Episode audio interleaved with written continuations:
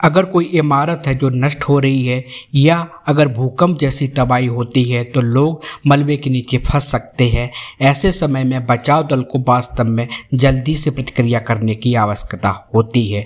उनके लिए दबे हुए लोगों के स्थान का पता लगाना मुश्किल होता है, लेकिन द्रोण इन स्थानों को खोजने में आसानी से उनकी सहायता कर सकते हैं। यदि हम मानव चीख और अन्य शोरों के बीच फ़र्क कर सकें, जंगल की आग तूफ़ान, बाढ़ जैसी प्राकृतिक आपदाओं के बाद अक्सर भयावह छवियाँ सामने आती है। ऐसे में प्रभावित क्षेत्रों में लोग, लोगों को खोजने और उनकी सहायता में द्रोण काफ़ी सहायक साबित हो रहे हैं।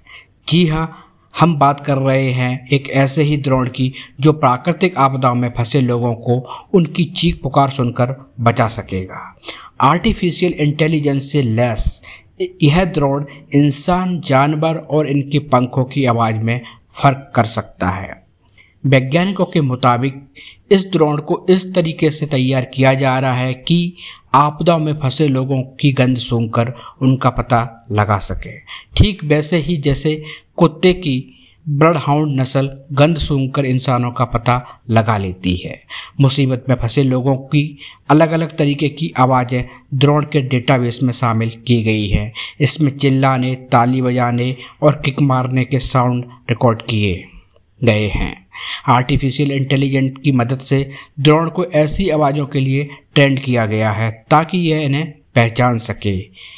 इसके डेटाबेस में चिड़िया की चहचहाट, हवा की सनसनाहट और द्रोण के मोटर की आवाज़ भी डाली है, ताकि आपदा के समय यह इंसान और ऐसी आवाज़ों के बीच कन्फ्यूज़ ना हो।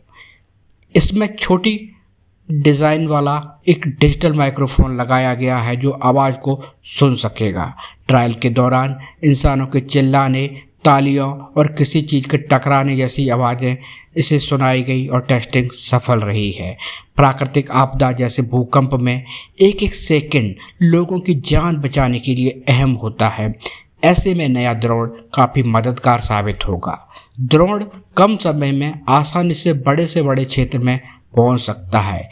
यह आपदा में लोगों को बचाने वाली टीम के लिए काफ़ी काम का साबित हो सकता है।